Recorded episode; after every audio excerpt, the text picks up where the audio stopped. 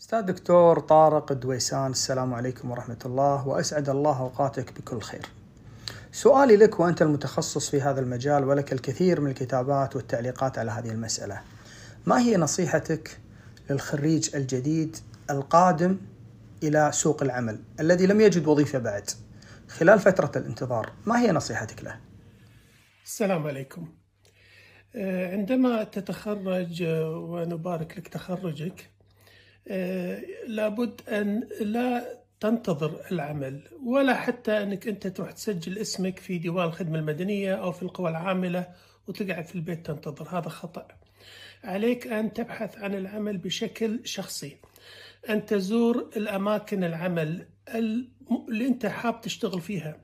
وأنا أنصحك أنك أنت تتوجه للقطاع الخاص. وصاحب العمل يحب الشخص المثابر المجتهد الذي يعني يتعنى وبنفسه يروح يبحث عن العمل.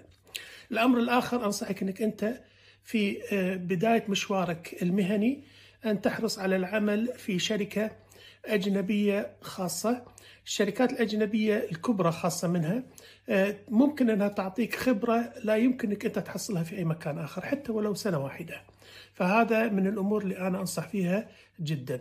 الأمر الثالث لا تقصر بحثك بس على داخل الكويت. شوف الخليج شوف العالم كله الدنيا تغيرت ترى. ويعني راح تستغرب بفرص العمل المتوفرة. الأمر الآخر اللي أنصح فيه أيضا هو القراءة. لابد أن تقرأ يعني نوعين من القراءة. القراءة العامة التثقيفية والقراءة التخصصية. القراءة تساعدك في أكثر من مجال. أول واحد طبعا واضح اللي هو التواصل سواء كان بالحديث بالشفاه يعني شفهيا. أو كتابة. الأمر الآخر هي أيضا تنمي عندك القدرة على التفكير المنظم والتفكير المنطقي والتفكير النقدي وهذه الأمور الحقيقة الناس مو منتبهت لها. الكتابة أيضا مهمة.